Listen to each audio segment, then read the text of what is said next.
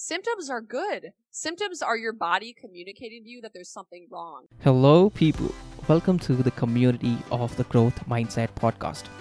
Guys, if you are a first time listener, don't forget to subscribe on whichever platform you're listening from so that you don't miss on more interesting episodes coming up in following weeks. And for our daily listeners, here we are again with a new episode where we will interview another interesting personality from a unique industry and uh, understand how they were able to accomplish this great level of success. Remember, this is a podcast where we learn easy, practical methods and tips that we can implement in our daily lives from the very best and the most successful people known today.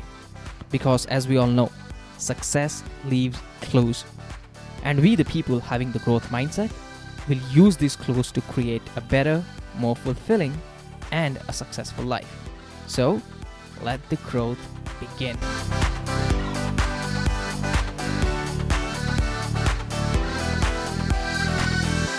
First thing first, Shay, thank you so much for taking your time out and joining us on the Growth Mindset podcast. Thank you, Irshad. Thank you for having me. Awesome. Shay, people know you on LinkedIn, friend. You're very famous when it comes to LinkedIn and your content. Amazing stuff. But let's say for people who might not have heard about it, because I have people who are 20, 25 years old on LinkedIn, on Instagram, and Facebook. Tell us something about yourself, where are you from, and all of that. Yeah, so I grew up in Milwaukee, Wisconsin, from the Midwest, and I just always felt like there was something more to life than what I was taught. You know, I always felt really different from the people who were around me, and that could be really hard at times. I could feel very isolated, but there was something in me that always just told me to go for it, you know, told me to take risks, told me to be bold. And throughout my life, you know, I started to realize payoff in doing that. And the payoff was not only that I got to do what I wanted and what my heart was called to do, but I actually started to attract people I didn't feel isolated with anymore, you know, who did align with me, who did have similar beliefs, who did support me.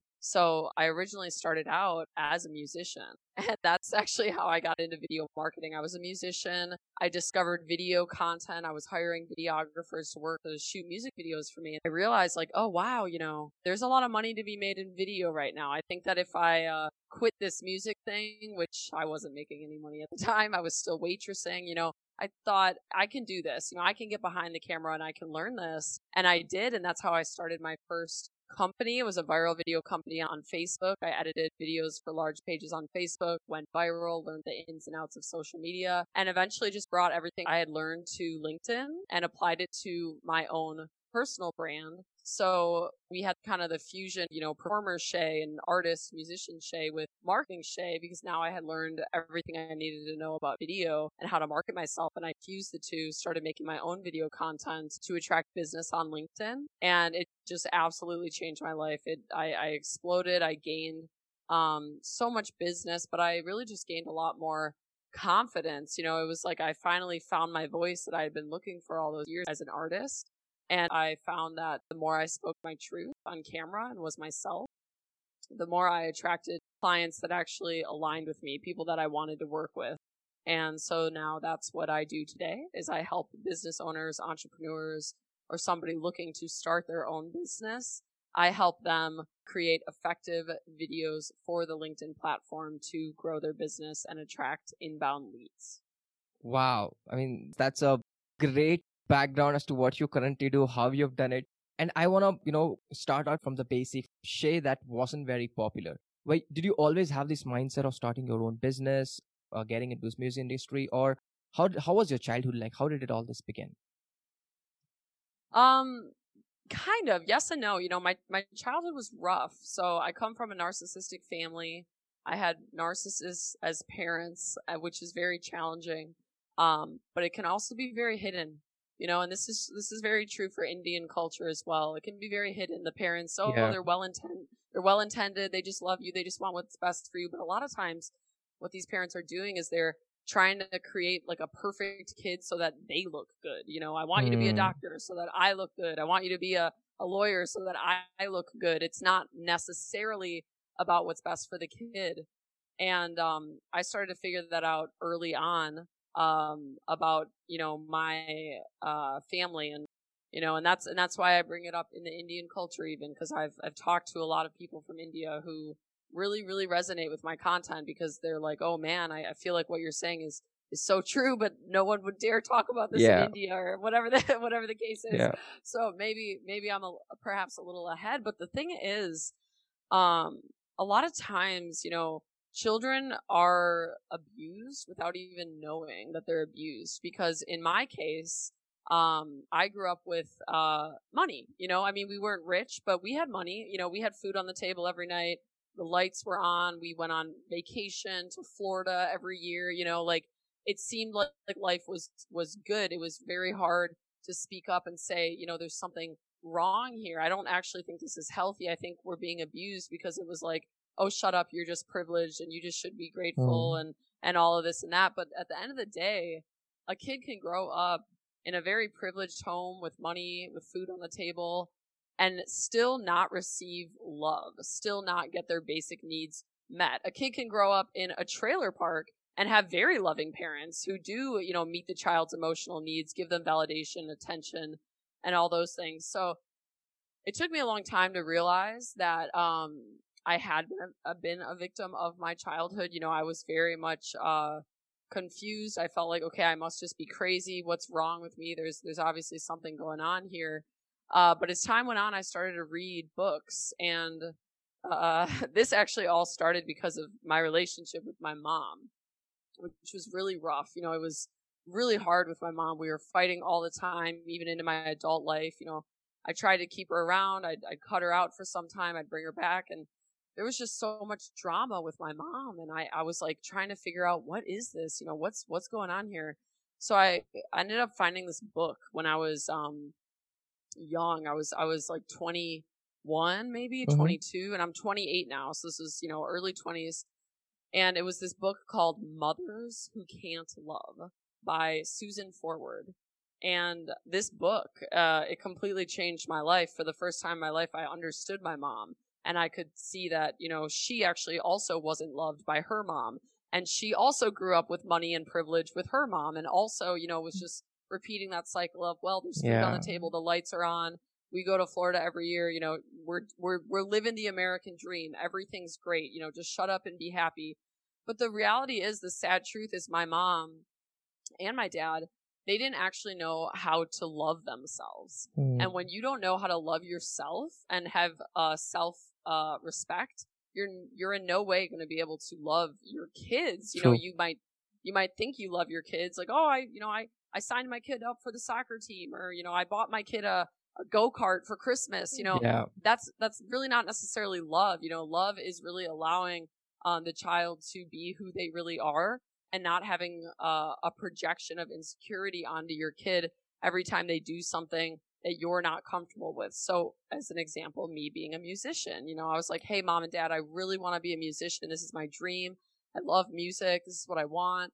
And um, it was really hard. You know, they were very discouraging. They wanted me to do what they wanted for me, and and they couldn't see that it was it was breaking my heart. So, you know, I eventually made the hard decision to cut out my family, starting with my mom. She was actually the first person I let go after I had read that book by Susan Forward, which was a very hard decision to make. I'm not saying it's the right choice for everyone. I do think there's a lot of families out there with some dysfunction, but it can be resolved through therapy, through talking it through. That wasn't going to be the case with my mom. You know, I started to accept that it was a lost cause, that she was just broken beyond, repair, and that if I was going to stay around, I was to inevitably repeat that cycle and get sucked into um, what she had gone through. And I, I wanted no part of it. So I made a really hard decision. I decided to cut out my family and start my own business and, you know, just focus on myself and see where the path took me. And I was willing to take the risk. Like, okay, maybe I'll completely regret this and in three years, you know, come running back to my family or, or maybe it'll be my wildest dreams come true. And it's really been the latter. You know, it really, um, has been my wildest dreams come true. Once I got on LinkedIn, once I started making these videos, I saw that I wasn't alone. I saw that a lot of people grow up feeling this way. A lot of people struggle with self-esteem issues because their parents had self-esteem issues and they, they just weren't properly, um, nurtured. So it was a very beautiful experience for me getting on LinkedIn because I not only was fortunate to find clients here and, and grow my business, make more money, I really found the courage to be myself. I, I let go of that belief of something must be wrong with me that my mom didn't love me. There was absolutely nothing wrong with me. My mom was simply a product of her environment and her mom the same. And until someone in the family line becomes True. very, very, very conscious of what's going on and breaks that cycle, True. um, it's you're just very likely to repeat it with your kids. Same cycle. Yeah, so that's a lot of what I talk about in my content. I mean, I am a digital marketer. I do help people with their video, but I think a lot of what's drawn people to me is that vulnerability and that willingness to get honest about the hardships in life and um, the failures and the things that aren't always so glamorous because that's what makes us human. And that's a huge part of marketing Irshad is actually connecting with people on a human level. So that's what drives a lot of people to me. And that's also what I help coach people through is how to, you know, speak their truth and start making these videos.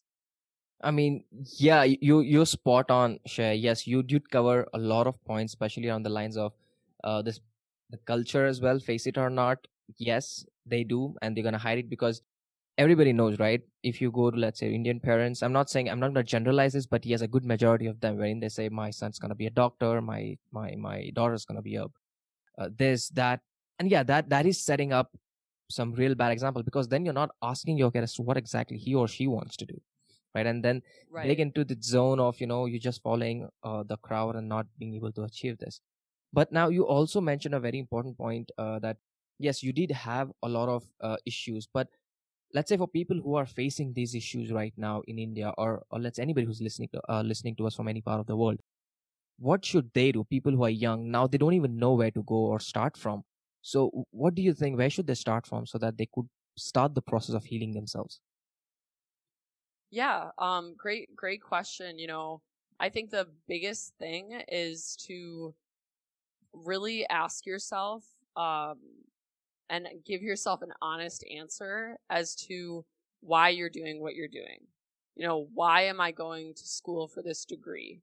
Why am I marrying this woman? Why am I getting this job? And if uh, there's even a little bit of a suspicion on your part that it's because it's what your parents want you to do, you know that you're going down the wrong path because that might be manageable in your 20s, but that's going to exacerbate in your 30s, in your 40s. It's just going to get, it's going to drain you more and more if you're not building a life that's for you.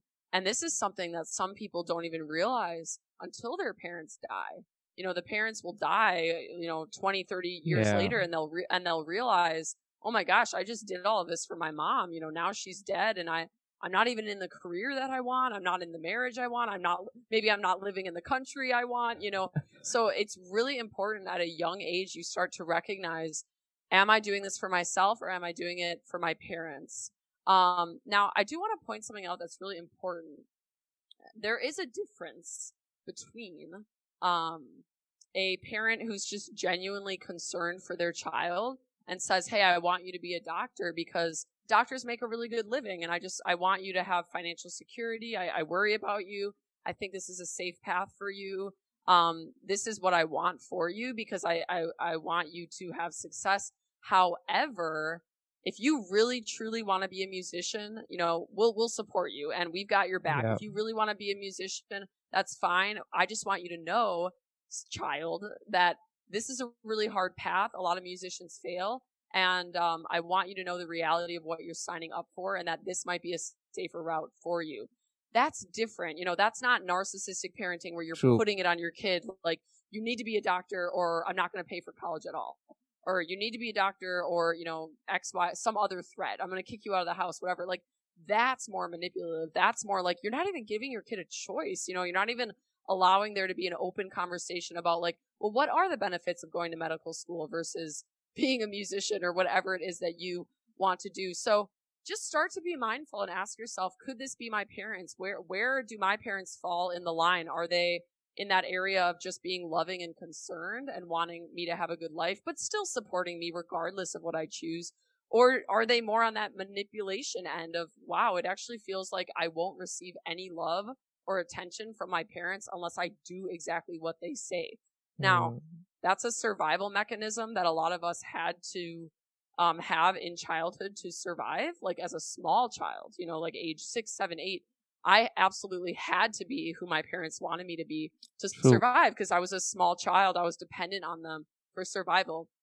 Once I got to be 18, 19, 20, that wasn't the case anymore. You know, as hard as it was, I could in reality go be a musician, do whatever I wanted, and uh, my parents could do nothing about it. I no longer depended on them for survival. But the problem is once we get to age 18, 19, 20, so many of us are that it's so ingrained in us by then to do what our parents say because as a Yeah. child, we had to do what they said True, to true. survive. So it just, it stays in the body. You know, that energy is still there of like, well, I'm, you know, we, Correct. fear our parents so much. We fear them. And that's what I said. A lot of people don't even wake up to this until their parents die. So it's important if you're in your early 20s or if you're just starting your business, trying to figure out your own path, just always ask yourself, am I really doing this for me?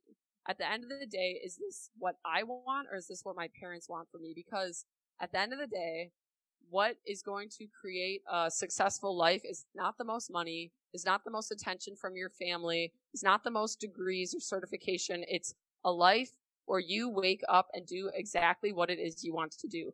That is how we never experience burnout. You know, that is how we never dread going to work. When we are truly following our highest excitement, work does not feel like work. So for anyone out there listening, starting their own business, starting their own path, I would say ask yourself, what is my highest excitement? What excites me more than anything? Is it podcasting? Is it video content? Is it music? Is it teaching people? Is it medicine? You know, whatever it is, what is your highest excitement and make sure that it's really yours and follow that. Got it. What you just said, you know, that was actually gonna be my second question because when you said uh, your parents and then you're not following it, but what if, as you said, what if they were really concerned, right? Because we wanna cover both the pa- uh, both the places because some really come out of concern for you, notifying you that you know maybe we are we are thinking about this because there are not a lot of people that actually succeed, and that's the reason. That's the place that we are coming from, and we uh, uh, as as kids or anybody as as kids can kind of understand what where their parents are coming from and does that really make sense to me? And still if they really love you obviously they're going to listen to you stating yeah though you want me to do that but please understand dad that or mom that you know this is what i want to do. And if they really love you they're going to basically understand and support you. It's all about you first also communicating to your parents. But things a little in india are, are a little different right? For example let's say kids normally don't go out and speak against their parents or because out of respect or uh, uh, stating that you know if you talk either with a loud tone to your parents that could be a problem. But now taking a step back and and thinking about uh, also men because i have a lot of listeners who, who are business owners and uh, they have their own family they run their business. How should they communicate to their kids? What do you think are a good approach wherein uh, a business leader who's also running a business but can also understand that they have kids that also need attention? How should they approach their kids Yeah. Um, no, great question. I, I first want to touch on what you said, this stigma around never speaking poorly about your parents. mm-hmm. I do want to touch on that first because that's a really important point. This is actually why we see such um in the West, you know, we we have such high um uh, suicide rates and depression and, and mental illness. It actually is linked to this idea. Um, I wouldn't say it's it's the same as India by any means. I mean, I'm I'm white in in the white culture. There's a lot of kids who talk back to their parents, and, and and that's probably different from how you've grown up. But still, at the end of the day, still there is a strong pressure to never say anything bad about your parents. You know, it's kind of like the way we treat moms. Like, uh, Mother's Day is like the most widely celebrated holiday in the world. It's like as soon as you push a baby out of your vagina, you're just Buddha and nobody can say anything bad about you. Like, it's not true. Just because you've given birth to a child doesn't mean you're automatically enlightened and you can ne- never do wrong. And we need to get over this idea that it's that it's so shameful and so disrespectful to criticize our parents. I do understand that there is a level of um uh work involved in parenting that is it really is the hardest job in the True. world. I mean, it really is such a hard job to raise kids. However, this righteousness of parents of like, well, I'm the parent now, so you can't say anything bad. It really does set up this this culture of mental Hmm. illness that I mentioned in the West. These yeah kids end up growing up with mental illness problems because they can't blame anything on their parents. They have to, you know, internalize it all. They internalize all this. Well, I'm bad. Well, I must not be good enough. Well, I, you know, And and the only way we're going to change it is if we start to get brave and actually speak out against the parents. And this is what I've done and this is what several people are doing. You know, I mean, my parents, they don't talk to me, but I actually made the decision first to cut them out. And then I started to get really public about my story. And one of the things people have regularly said to me is, oh my gosh, you know, I feel the exact same way about my parents, but I would never dare say it, Shay. Like, I can't believe you're sharing this. I'm like, yeah, you know, but this is what we need to start doing because when we never share it, we also create a silent permission for the kids to grow up and then do it to their kids. It's kind of yeah. like, well, it's my turn now since I was never allowed to say anything bad about my parents. Now I'm going to put that same uh, expectation on my kids and nope, you can't say anything about me because who in the heck wants to go their whole childhood obeying their parents, never saying how they really feel about them, never disrespecting them, and then grow up, have their own kids, and now listen to their kids talk yep. badly. Like they're like, no way. They're like, wait a minute, this is not fair. Like I didn't get to do this. It's my turn now. You don't get to do this. And that's what sets up this cycle of mental illness because Correct. we're not allowed to criticize. I understand that being a parent is is challenging. Um, but at the end of the day, we do need to get honest and, and let go of this idea that um, parents are perfect. You know, they are not. They are open for criticism. We can heal together. You know, we we are in this together. True. We are, in fact, one big family on Family Earth, and I, and I think once we uh, allow parents a safe space to say, "Hey, you know, I'm not." I'm not uh, trying to take your kids away from you. I'm not trying to, you know, demonize you or anything. I'm just trying to give some constructive criticism that, hey, maybe you're projecting onto your kid. Maybe it's really you who's insecure and you want your kid to go be a doctor because you're afraid of what your friends at the country club are going to think about you if your kid's not a doctor like all of their kids. You know, could you just think about that? Could could you just chew on that for a minute and consider is this me? So, I think that's really important to um also point out is the stigma around parenting. We need to start to get brave and talk about it and hold parents accountable because that's what's going to ultimately create change. Now, in regards to your question about um, juggling the business and coming home with kids, you know, maybe you're a businessman, you work all day, and then you have small kids at home. Well, this is actually a really beautiful question because um, there's a lot of misinformation about parenting that we need to uh, teach the kids, right? That we need to discipline them, that we need to rear them and shape them and all this and that. Yeah. The reality is, is kids, we can just let them be we don't have to do anything to the kids if we ourselves are truly living in an authentic place. So if a kid sees their mom and dad living their life, their best life, um, having the career of their dreams, um, setting healthy boundaries, knowing when to say no, knowing when to say, Hey, family, I need a break. I need some alone time. I'm going to go by the pool by myself for a while. Um, you know, kids will do what you do.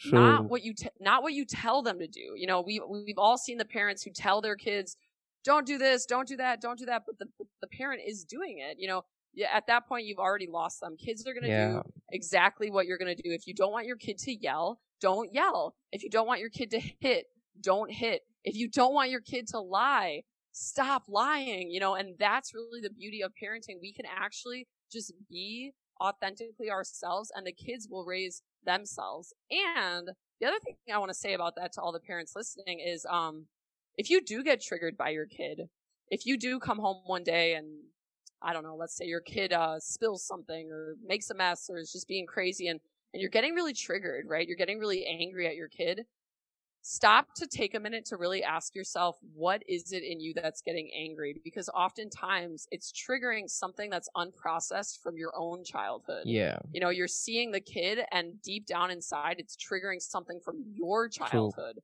that you get to start to be honest with yourself about. Um, but kids, you know, I, I always say the, the sad thing about the world we live in today is, um, kids come into the world whole, healthy, and complete. You know, uh, they know nothing but love. They know how to receive love. They know how to give love. And it's really the society that's built on this dog eat dog, you know, narcissistic culture that starts to program the kid yeah. to be the opposite. You know, hey, actually, you're going to have to act differently if you want attention and love. Really? I'm like me as myself. I'm not good enough. Okay. You know, babies don't come into the world thinking that. They come into True. the world thinking, I'm whole, healthy, and complete. They cry when they want to cry. They're in touch with their emotions. They're not suppressing or repressing anything until we, the parents, start to teach them to. You know, that's us. That's not the kids. They are more in touch with their emotions than we are. When a kid falls, they scrape their knee, they cry right there on the spot. True. The adults, we're the ones who we start to feel sad and we muffle it. We're like, oh, let me go get a beer. You know, like we're like on autopilot. Like, let me ignore Yeah. the emotions. And then the older the kid gets, they start to pick up on that. Like, well, I guess I can't just be in touch with my emotions. I got to muffle myself because that's what everyone in the outer world is doing. So I always say, you know, it's the classic quote from Gandhi just be the change you want to see in the world. Just be that example for your kids. If you want to raise your kids to have certain morals, certain standards, you first need to ask yourself, do I have these standards? And this Yeah. applies for anything. You know, this True. applies for if you're trying to manifest a soulmate, if you're trying to manifest your wife or your husband and you have this dream, uh, like let's say I have this dream guy that I want to date and oh, he's going to be, you know, six two and he's going to be a, a billionaire and he's going to be, he's going to work out every day and he's going to, he's going to meditate. It's okay. Well, am I doing those things? True. Am I the context for a woman that a guy like that would want to marry? Yeah. and and you know it always starts with yourself so um that's it you know kids just need attention they just need love they just need your presence and i think it's really important for us to look at um this mental health epidemic why is this happening well maybe there's something unhealthy about the way that we've been raising kids and that's okay we can all address it now True. and start to correct it together Exactly. I love the pointers that you uh, that you've uh, you know laid out, especially the first one being kids don't listen to what you say, right? They see and they do exactly what you do. So it's not about you telling them do this and they're gonna do that. No, what whatever you are doing is what your kids are gonna do. And then also addressing the other emotion side because as you said, certain things just pick into you, right? When you realize that all right, maybe this was the trigger, maybe back then this this is how I was being treated by my parents. So I need to be the same way to him or her, whereas that may not be the case, right? And then Yeah. talking about this mental health, because this is another area that, you know, uh, the mental health in India is actually going down, which, which means, you know, more and more people are reporting being uh, suffering from anxiety or depression. I know because I, I had listened to one of your uh, uh, videos on LinkedIn when you actually laid everything out.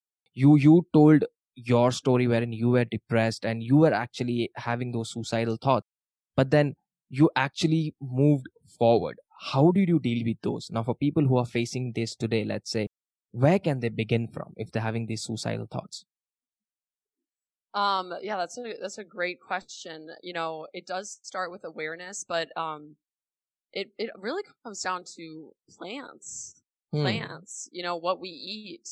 Um, what we eat affects how we feel so much. You know, I, I wonder. I wonder with my own parents. Um, even though they did have a lot of unprocessed trauma that they were carrying from their parents, and they were, you know, bringing in that uh, unhealed childhood, I do wonder sometimes, you know, what if they actually just ate completely organic? What if they didn't drink alcohol? Hmm. How different would their gut microbiome be? Because the gut health is linked to the brain health. So True. when we have gut dysfunction, we have brain dysfunction, and that's what causes a lot of this psycho psycho behavior in society. A lot of people um hurting people and not having empathy and this and that. It's it's actually usually it starts in the gut. The gut is unhealthy, and over eighty percent of Americans have leaky gut, which is what leads to uh, Yeah. autoimmune disorders, True. asthma, anxiety, depression. So it's actually a really cool story. So I had the way that my um, gut health and my unresolved trauma was manifesting in the physical was I had asthma. I Mhm. had really bad asthma for years. I was very open about this on my LinkedIn. I shared with it. I um, went to Western doctor after Western doctor trying to get my asthma under control. And, you know, they all told me, you're going to have to live with this forever. You're just going to have to be on inhalers. You're going to have to be on medication. And I just, I couldn't accept that, Irshad. There was something in me that was like, no, you know, I don't believe you. There has to be a way to heal True. this. And now we, of course, are waking up in the West to realize this whole system is about making money. So they don't really Mm. want to teach you how to get to the root cause of what's causing asthma. They want you to be on medication your whole life because then you're a loyal customer, right? So- true. so I I was determined to heal this and I went on the path of um alternative medicine. I actually ended up finding um a doctor in Wisconsin um actually Dr. Aruna Tamala. She was an Ayurvedic doctor. Mm-hmm. And yeah, she was an incredible woman. She completely changed my life.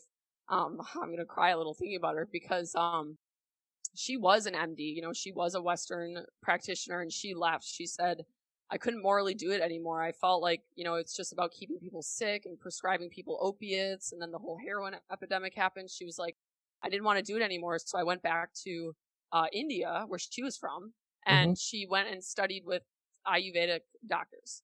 And she came back and she told me, I can cure your asthma. I can cure it. I said, Are you sure? I'm, I'm so scared. I don't want to live with this anymore. She said, I can do it. I've done it with several people. And she put me on a special diet. Um, because you know, of course, Ayurveda is a lot about like different True. herbs and different natural plants and, and supplements. So she put me on this this diet, and I was really committed. I was like, okay, I'm gonna do this diet. But she also gave me a breathing regimen of breathing exercises. Hmm. And this just completely changed my life. Within one month, I was off my inhalers. And that in June of this year, that'll be four years ago. I've never used an inhaler since. Wow. Yes. she completely transformed my gut health. Um, my skin got clearer. My energy got better. My depression started to go away.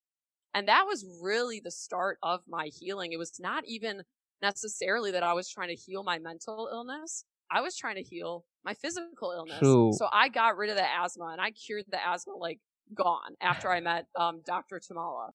And Wow. then, but this is the craziest thing. I still had a lot of depression. I was I was really healthy. You know, I did have uh, good energy. My skin was clear and all this. But it was like because the physical symptoms were gone, I started to notice the mental a lot more. I'm like, okay, wait a minute. Hmm. I can breathe fine now. I'm doing good. What's going on mentally that I'm still blocked? Why am I like I had the most perfect pristine diet. Digestion was perfect. I'm like, there's still something in me. I can feel it. What's going on? And this is at the time, this is why I, I say it's again plants, right? God's medicine, Yeah. right? Because at this point in time, I ended up finding um, what's called ayahuasca. Have you heard Hmm. of this? No, this is the first time I'm Okay. getting it. So ayahuasca, it's a plant medicine. It's a psychedelic. It's Mhm. you hallucinate. You know, you take it with a trained shaman, usually from the Amazon, from uh, Peru or Colombia, where it comes from. Mm-hmm. And um, I went on this journey where I did this weekend long ceremony where I was given this plant. It's actually like a root, um, and it's really strong. I mean, if you've ever done, if, if you've ever maybe smoked weed as an example, it's it's nothing. I mean, it's like a thousand, a million times stronger. It's Wow. it puts you into a um, psychedelic trance where you're able to now access deeper parts of yourself that were previously repressed and suppressed. Hmm. So when I did the ayahuasca, I was able to unlock parts of my childhood that I had forgotten about. Um, many different instances of sexual molestation and abuse by various family members that I had completely buried. That when I was on the medicine, it all started to come up and I started to Yeah. remember, oh my gosh, wait a minute. This is why I'm so depressed. And actually, this is why I had asthma. This is like everything because it was like I felt like I was being suffocated from my childhood and all this and that. So I came out of that ceremony. Um, and it is really important if you do ayahuasca that you're doing it with somebody trained and um, who's uh, you Hmm. know a, a doctor, so to say, of the medicine. And and you can find shamans in um, various areas of the U.S. It is legal in some areas here. Unfortunately, psychedelics are still mostly illegal here, but it's changing. Mhm. But I came out of there and I had so much clarity around um, my childhood, the things I had repressed, why I had certain behaviors. And one of the first things I did, Irshad, was I called my um, my conventional therapist that I had been seeing for years, who I used to sit on a couch and talk to, Mhm. you know, for hours. I called him and I said, David, I learned more about myself in a one weekend ayahuasca ceremony than I ever did with, with years of you in therapy. I mean, with years. And he was floored. He was like, What? I was like, You've got to look into this. It's called ayahuasca. Like, it completely changed my life. And it's just a plant. So, like, that's the craziest True. part is it's just a, a plant from the Amazon that um, primal beings and our ancestors used for thousands of years. So I started to figure it out. Like, wait a minute, you know, all of these, all this junk in society, all of this, you know, alcohol, Yeah. pharmaceuticals, medication, quick Correct. fixes. I'm like, this is actually just another trap. We need to return to plants because through Ayurvedic medicine, which is largely herbal medicine, and through Mhm. ayahuasca, which is again a plant, I was able to knock out my asthma, my depression, and connect to God and connect to my higher self in a way that conventional Western medicine never got me there. Interesting. What is more interesting is the fact that you know you were able to come out of that through different ways and methods, and you also spoke about you know everything starts from your gut, which is actually right. And I've seen uh, you know Naveen Jain also talking a lot about gut microbiome and then how can Yes. this directly affect your brain and how all of this makes sense. And yes, it all starts from the diet. So whatever instance or whatever issue you have, correcting those I think would also be the right approach for us to move forward. And I've also noticed this personally that people, yes, are coming forward. They are becoming more aware that, you know, these alternate medicines per se are not the right fit, but you actually need to go back to, to the, to the roots that initially how we used to treat people rather than thinking something else. Mhm. Yeah, and another thing I'll say about that really quick is in Western culture, we treat symptoms as a bad thing. We treat symptoms as, oh, you have a eczema, you have a rash, you have Yeah. a, here's a meta, here's medication to get rid of the symptom, get rid of the Correct. symptom. Symptoms are good. Symptoms are your body communicating to you that there's something wrong. Hey, the reason you're getting a rash on your body is because what's going into your body, fast food, processed True. foods, sugar, that's, you know, it's a sign that something needs to be resolved. So if we could flip it to actually look at symptoms as a blessing, oh my gosh, you know, I'm getting fat. Why am I getting fat? You know, that's Yeah. a symptom. That's your body trying to tell you something is off balance here in the gut. Um, and in Western culture, we treat symptoms like, oh, we got to get rid of the symptoms. You know, put a band-aid on it, put a, take this medication to get rid of the symptoms. Quick fix. Healing the root cause. Exactly. That's, that's causing you to have that symptom in the first place. Exactly. Man, I, I love the part wherein, you know, though my I had a few different things in mind, but the topic that we initially started off is so crucial and important, I think, because if these pieces come together first, if, if we can get these things right, everything else will fall in place as well.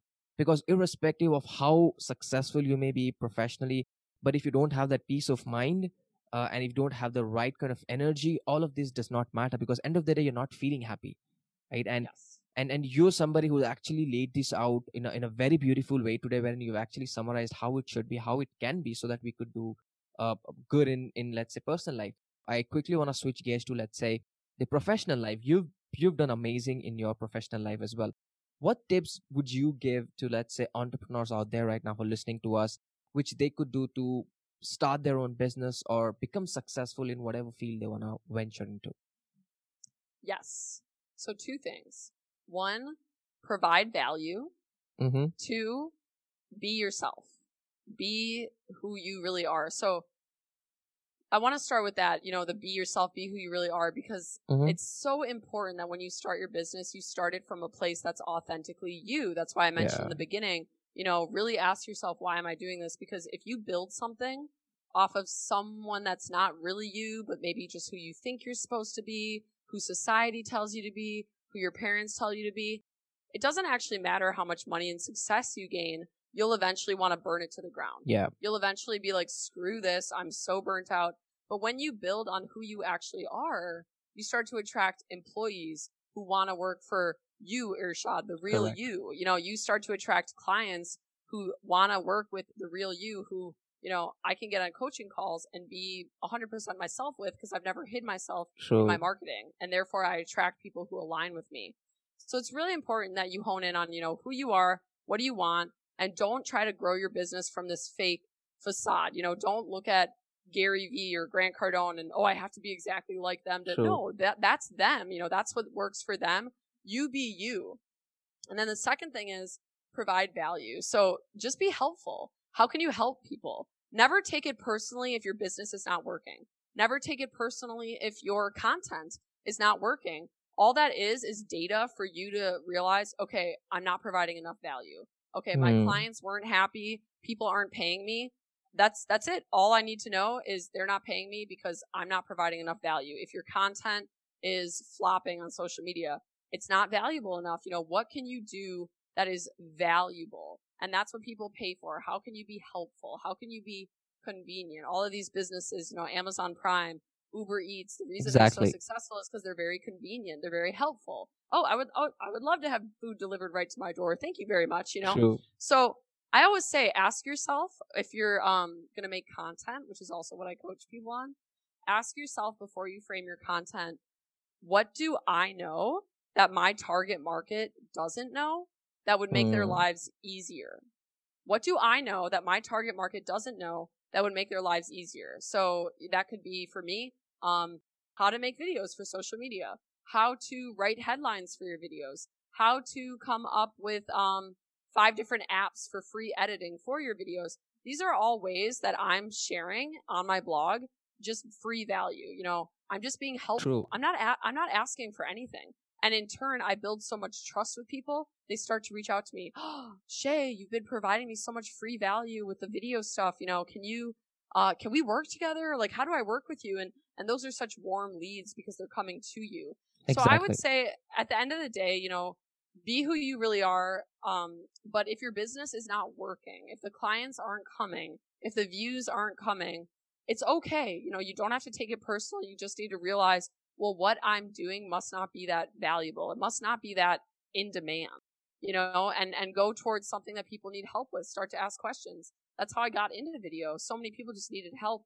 I just became very helpful and then people started giving True. me their money. And before I knew it, I had a business. Now I'm helping people with healing. You know, I also do have a healing company, Heal Tribe.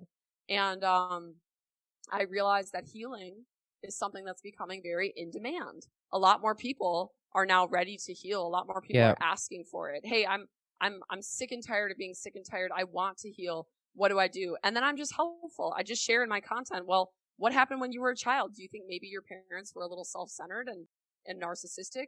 Here's how we correct that. And, um, I would just say those two things. You know, be yourself, be who you really are so you can build a team that's authentic around that and just be helpful, just provide value, whatever people need, go toward that and you will have success. Awesome. And uh, one question that I want to ask, which is basically primarily on your expertise, video content, right? So if you had to give, let's say, three pieces of advice to anybody who wants to create content uh, for for video, let's say, right, towards video, what those top three tips are going to be and also what apps can they use on top of your mind could be two or three free apps that they could go ahead and start off with the headlines as well yeah absolutely so the biggest thing when starting video is you don't want to make your setup hard on yourself you know mm. you want to make your setup so easy because the most important thing for growth on social media is actually consistency you know yeah. you want to stay consistent so if you make your setup really hard of like oh i'm going to start doing video content now I need uh, professional lights and I need a videographer and I need this big. What you're doing is you're actually just making it really hard to maintain because there's going to be a day when you're really burnt out and it's the end of the day and it's time to do video and you're going to be like, oh, that whole thing, I don't want to do that. But if you make it really simple, like, no, I'm just going to shoot on my cell phone, it's very easy to stay consistent, which yeah. is what you need starting out on social media. The other thing is, um, don't introduce yourself. You know, a lot of people make the mistake of in the start of their video saying, Hi, I'm Shay Rowbottom, and I uh, work in video marketing. And today I'm here to talk about. And you've already lost me. The first five seconds on social media are the most important. If people want to learn more about you, they can click on your name. It's right there, and they True. can learn more about you on your profile. You don't need to tell them anything. Just get right into the topic at hand. What's relevant to what you're sharing? You know, five ways to write headlines that get good engagement. That could be my headline. That could actually just be how I start a video. And you also want to make sure that the length is short because people are more likely to invest 60 seconds into a stranger with unknown content than they are five minutes. So keep exactly. it short, make it easy for people to consume. And the last thing that I would say, um, oh, apps. Yeah. If you want to, if you want to do editing, again, I'd say make it easy on yourself. So if editing is too overwhelming to start, don't even worry about editing at all. But if you think you can maintain some basic editing, there's two great apps. One is called clips, and the mm-hmm. other is called Subtitle. That's subtitle with a Z. Um, okay. Um, those are great. You can get the subtitles on there and get some basic edits. But the last thing that I will say is, you know, 90% of video creation is also confidence. And a lot of people, they're so afraid of getting on camera. They're so insecure. They don't want to talk in front of people. They don't like the way their voice sounds on the mm-hmm. recording. You know, they're like, so, you know, they got to break through that somehow. So how do you break through that? This is what I challenge all the listeners to do, and this is what I tell a lot of my clients even. 30 day video challenge where every single day for 30 days, you're going to film a video. It's whatever you want to talk about. Don't be strict on yourself, but for 30 days, every single day, you're going to shoot a video with the intention being, and you know this going into it, the intention being you're not going to post any of these. Hmm. You're not going to post any of these. They're just for you, one a day for 30 days. Now, by the end of those 30 days, how badly do you think you'll be dying to post at least one or two of those? At least one or two, right? Absolutely, yeah. Yes, because practice makes perfect. So take the pressure off yourself. Quit telling yourself it's got to be perfect. Everyone's going to see this.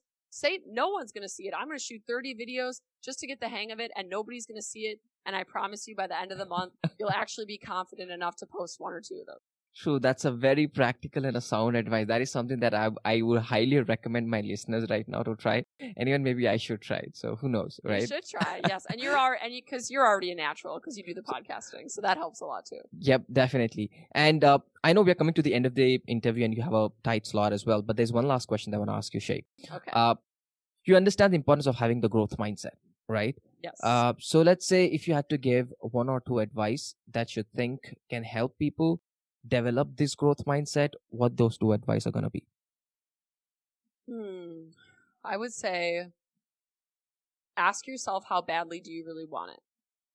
How Hmm. badly do you really want it? If you want something, if you truly, truly want something, you will find a way to make it happen and Yep. nothing's going to stop you. So if, if you're not reaching your goals, if you're not reaching, um, your, your health goals, your business goals, your relationship goals, you need to get real with yourself and say, okay, I must not really want it. I must not really want it Hmm. that badly. I promise you, if you want something bad enough, you will get it. You know, I wanted healing bad enough.